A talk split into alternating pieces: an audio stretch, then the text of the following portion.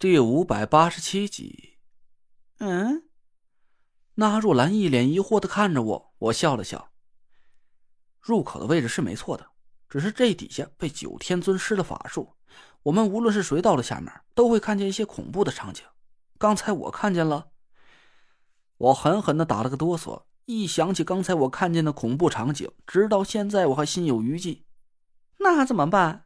到时候我们要是再看见了幻象？会真假不分，一旦心里认为看见的幻象是真的，那幻象就会变成真实的场景了。这就是天尊级别的幻象威力。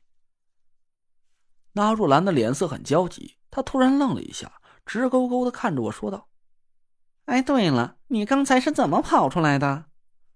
我神秘的朝那若兰眨了眨眼，拿过水壶来，让所有人都把指尖的羊血滴在水壶里。大家纷纷照做。我晃了晃水壶，把水朝着裂缝里泼了下去。来，跟着我一块喊，大点声！我才不怕你的幻象呢，这都是假的！几个人疑惑的看着我，那眼神就和看个神经病似的。就就这，这就能破了天尊设下的幻象了？喊呐！我说能就能，不然我怎么从石室里跑出来的？几个人这才对着裂缝大喊了起来。我拿过郭永哲的水壶，分了点淡水给我，重新把伞绳系在了腰里。我把水壶还给了郭永哲，朝裂缝里努了努嘴，走着。嗯，陈子，小心点啊！郭永哲拽紧了伞绳，朝我比了个 OK 的手势。我这次有了经验，下降的过程比刚才顺利多了。我重新降到裂缝的底部，先来回走动了一下。直到我确认这里的幻象确实消失了，我晃动着伞绳朝头上大喊了一声：“都下来吧，没事了。”哎，好嘞！大家一个接一个的降到了裂缝的底部，先是田慧文、唐果，然后是那若兰，郭永哲是最后一个下来的。这家伙也不知道到底有多少力气，壮得和个牛犊子似的。他算好了落地的距离，把伞绳系在腰里，拉着绳索蹬着裂缝壁。嗖嗖几下踩到裂缝底部的地面上，我靠，这手真够帅的！我拍了拍郭永哲的肩膀，他解开了腰里的伞绳，得意的朝我挑了挑眉毛。郭永哲把狗腿子从腰间拔了出来，回头看着我：“陈子，往哪边走？”我指了指那道门的方向，脸色凝重了起来。那道门就是地下墓穴的入口了。现在我们虽然破解了幻象，但是那道门里隐藏的危险还是真实存在的。郭子。你不会法术，就别在前面带队了。郭永哲点了点头，退到队伍中间。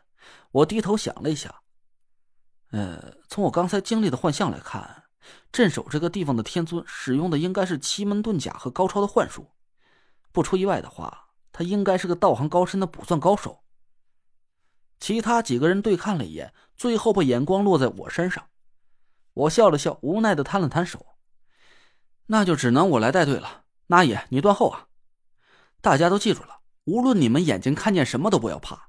我们在地下墓穴里遇到大部分危险都只是幻象而已，但要是你们认为看见的景象是真的，那幻象就会变成真实存在了。好，知道了。我们才不怕你的幻象，这道是假的。几个人朝着那道门的方向大喊了几声，我笑着点了点头。没错，就是这样。检查装备，出发。我们重新检查了一下装备。我在队伍最前面打着手电筒，慢慢走到那道门的前面。果然不出我所料，幻象消失了之后，那道门才真正露出的本来的面目。这是一道颜色深黑的石门。刚才我看到这道门的时候，目测也就一米八左右高矮，可现在石门已经变成了足有七八米高，宽度也差不多有三四米的拱形巨门，几乎是占据了整个裂缝壁的底部。在几道雪亮的手电筒光束的照射下，石门泛出了诡异的青黑色光芒，就像一只怪兽在张着血盆巨口一样。这道石门也不知道经历了多少年的历史，表面斑驳古拙，有些地方已经黑得透亮了。我仔细看了一下，石门中间没有缝隙，看来不是常见的左右对开的款式。石门上到处都镌刻着一些弯弯曲曲的符文，有的往外凸，有的往里凹。每道符文都足有蒲扇大小，几乎把整道门都布满了。哥，老货呀，这看起来没有三千年也差不离儿了。那若兰真不愧是个玩古董的行家，他一眼就看出这道石门的历史痕迹，忍不住犯了职业病。他流着哈喇子走到石门前，想伸手去摸石门上的符文，我赶紧一把拦住了他：“别动！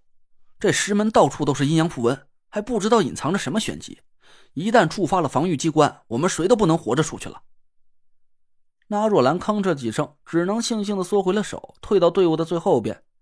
我心里暗暗好笑。那若兰虽然和我师叔同门，但师傅好像故意教给了我们俩完全不同的法术。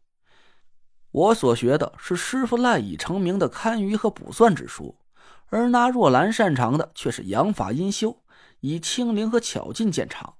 我敢打赌，这石门上的符文，那若兰一个也不认识。想要破解石门上的符文机关，看来也只有我能做得到了。我让大家后退了几步，离开了危险的地带，抬起手电筒往石门上照了过去。足足过了十几分钟。我才看完了石门上那些凹凸不平的符文，我没算错，镇守在这里的天尊果然是一个精通卜算术数的绝世高手。石门上的符文内容很繁杂，有的是天干地支，有的是阴阳八卦，有的是月份节气，还有的是天文历法。我咂了咂嘴，看来要开启这道石门的机关，且得费点心思了。只是有一个地方我没看懂。那就是石门的正中间，从上到下竖着写着三个大字儿。这三个字儿，每个字啊都有一人高矮，形状奇怪的有点过分了。说它是符文吧，但我苦思了半天，我压根就没见过这么怪异的符文画法。但说它是汉字吧，也不像。这三个字有尖有圆，既不像方方正正的现代汉字，也不是秦篆汉隶的笔法。倒像是一个两三岁的小娃娃随手乱画的三个图形似的。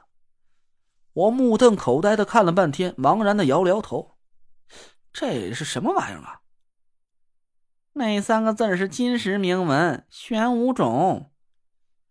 那若兰的声音从身后传了过来，我心里暗暗一惊：“玄武种，那意思就是这座地下墓穴里埋着的是上古神兽玄武。”那若兰点了点头，我回忆了一下前几天鸾鸟的主人和我透露的一些信息，深深的吸了口气。